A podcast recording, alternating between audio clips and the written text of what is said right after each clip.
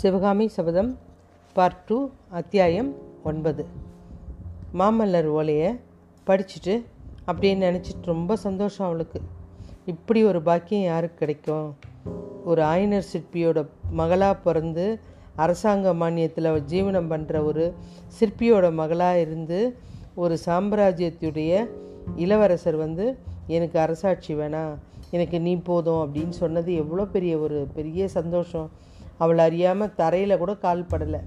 ரதி உங்ககிட்ட நான் சொன்னேன்ல அன்னைக்கு எட்டு மாதத்துக்கு முன்னாடி மாமல்லர் வந்து இந்த மாதிரி வந்து கமலி வீட்டில் நான் போகக்கூடாதுன்னு சொல்லிட்டு எனக்கு கடிதம் எழுதினாரு.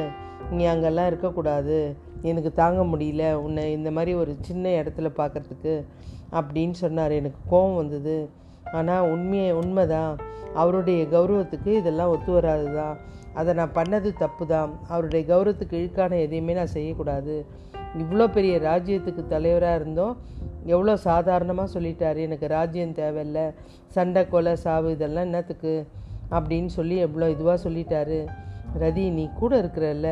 எனக்கு அது போதும். அந்த கிளி வரட்டும். அவனை நல்லா அடிச்சிடுறேன் அப்படின்னு பேசிகிட்டே வரா. உன்னை அம்மா சிவகாமி அப்படின்னு குரல் கேட்குது அந்த செடிக்கிட்டேருந்து அவங்க அப்பா வராரு ஆயினர். பார்த்தவொடனே அவளுக்கே அப்படியே ஒரு நிமிஷம் ஒரு மாதிரியாவது அப்பா அப்படின்றா. இல்லைம்மா உன்னை தான் தேடிட்டு இருந்தேன். என்னடா இது? இந்த பொண்ணு யார்கிட்ட பேசிட்டு வரா? அப்படின்னு நினச்சேன். ரதி கூட தான் பேசிட்டு இருந்தியா? பாவம் நீ என்ன செய்வ? உன் கூட பேசுறதுக்கு கூட இந்த காட்டில் யாருமே இல்லையம்மா. இப்படி பேசிக்கிட்டே இருக்கார். அப்பா உங்களுக்கு தெரியுமா? கமலி கமலி சொல்லுமா என்ன விஷயம்? கமலிக்கு என்ன ஆச்சு? ஏதாவது உடம்பு உடம்பு சரியில்லையா? அப்பா அதெல்லாம் ஒன்றும் இல்லை. கமலிக்கு சின்ன கண்ணன் பிறக்க போகிறான் அதை வந்து கண்ணபுரம் சொன்னார். அப்படின்னு சொல்கிறா அண்ணன் சொன்னார் அப்படின்றா. ஒருவேளை அவள் இங்கே வராளா அப்படின்னார். இல்லை இல்லைப்பா. எனக்கு தெரியுமா அவளுக்கு குழந்த பிறக்க போகுதுன்றது. ஏன்னா நான் கல்யாணத்தும் போதே ஆசீர்வாதம் பண்ணேன். அம்மா சிவகாமி கல்யாணத்தில் நீ நிச்சயமாக ஒரு ஆண் குழந்தை பெற்று எடுப்பேன்னு அப்பா உங்கள் செல்வகுமாரிக்கு எப்போ கல்யாணம் ஆச்சு? வாய் தவறி சிவகாமின்னு சொல்லிட்டேனம்மா. ஐயோ நான் நினச்ச கமலின்னு தான் சொன்னேன்ட்டு. பரவாயில்லப்பா அப்படின்றா. ஏம்மா உனக்கு மாத்திரம் கல்யாணம் நடக்காதான்னா கூடிய சீக்கிரத்தில் நடக்கும். நீ ஆசீர்வாதம் என்றைக்கே இருக்குது. சீக்கிரத்தில் அவளுக்கும் ஒரு ஆண் குழந்தை பிறக்கும். அதை என்கிட்ட சிற்பக்கலைக்கு கற்று தரத்துக்கு அனுப்புவா அப்படின்னு சொல்லிட்டு சொல்கிறாரு சிவகாமி அப்படியே யோசிச்சுட்டே வரா. இவர் அப்படியே யோசிக்கிறார். அந்த பரஞ்சோதி கொஞ்சம் ஒழுங்காக இருந்தானா? அவனுக்கே கட்டி கொடுத்துருக்கலாமே. ஃபஸ்ட்டு நினச்சோமே. இப்போ பெரிய போர் வீரனாக வர ஆயிட்டான் கோட்டைக்கு தளபதியாக வர ஆயிட்டான் கேவலம் ஒரு சிற்பியோட பொண்ணை கல்யாணம் பண்ணுவானா? அதெல்லாம் சொல்லுவானா அப்படின்னு யோசிச்சுட்டே வரா. என்னப்பா யோசிக்கிறீங்க இல்லைம்மா பரஞ்சோதிக்கிட்ட பேசிகிட்டு இருக்கும்போது திடீர்னு எங்கேயோ போயிட்ட.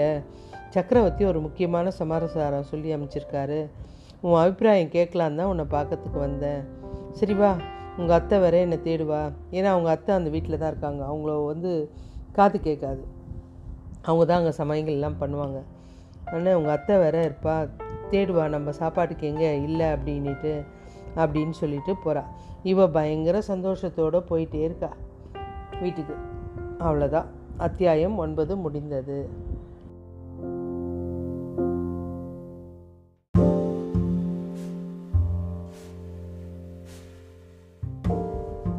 சிவகாமி சபதம் பார்ட் டூ அத்தியாயம் பத்து. அப்பா நான் அட நடனம் ஆடி ரொம்ப நாளாவது ஆடட்டுமா? அப்படின்றா.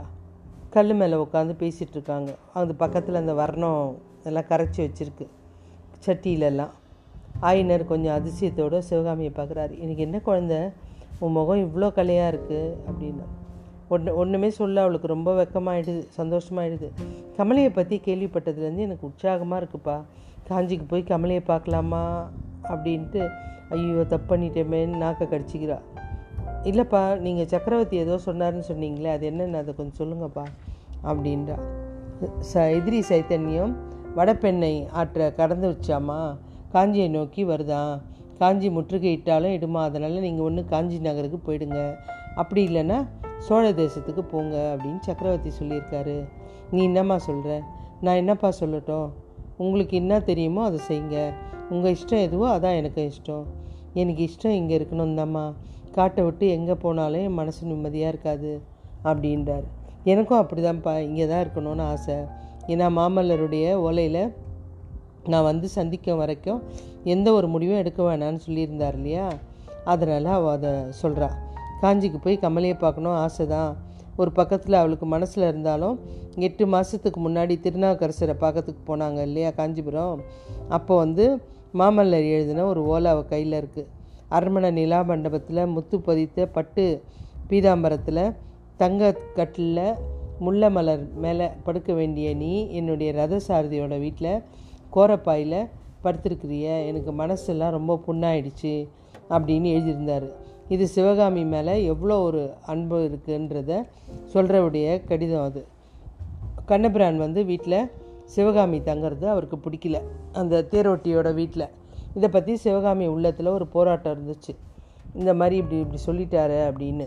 ஆனால் அதில் வந்து அவருடைய காதல் தெரிஞ்ச உடனே அவளை அறியாமல் அவர் மேலே ரொம்ப மரியாதை ஆயிடுச்சு. அப்புறம் ஆயினர் சொல்கிறார் என்ன இருந்தாலும் மகேந்திரர் வந்து தீர்க்கமான அறிவு படைச்சவருமா? அவருடைய கட்டளைக்கு மாறாக நடந்தால் ஏதாவது விபரீதம் வருமோன்னு என்னவோ. யார்கிட்டயாவது யோசனை கேட்கலான்னாலும் யாரும் இல்லை. இந்த நாகாநந்தி அடிகளாவது வரக்கூடாதா? எட்டு மாதத்துக்கு முன்னாடி போனவர் இன்னும் வரல. இந்த பிட்சுவுக்கு என்ன நேர்ந்துச்சுனே தெரியலையம்மா. அப்படின்னு அவர் சொல்லிகிட்டு இருக்கும்போது இன்னைக்கு ஆடுறேன் பா பார்க்குறீங்களா நடனம்? அப்படின்றா.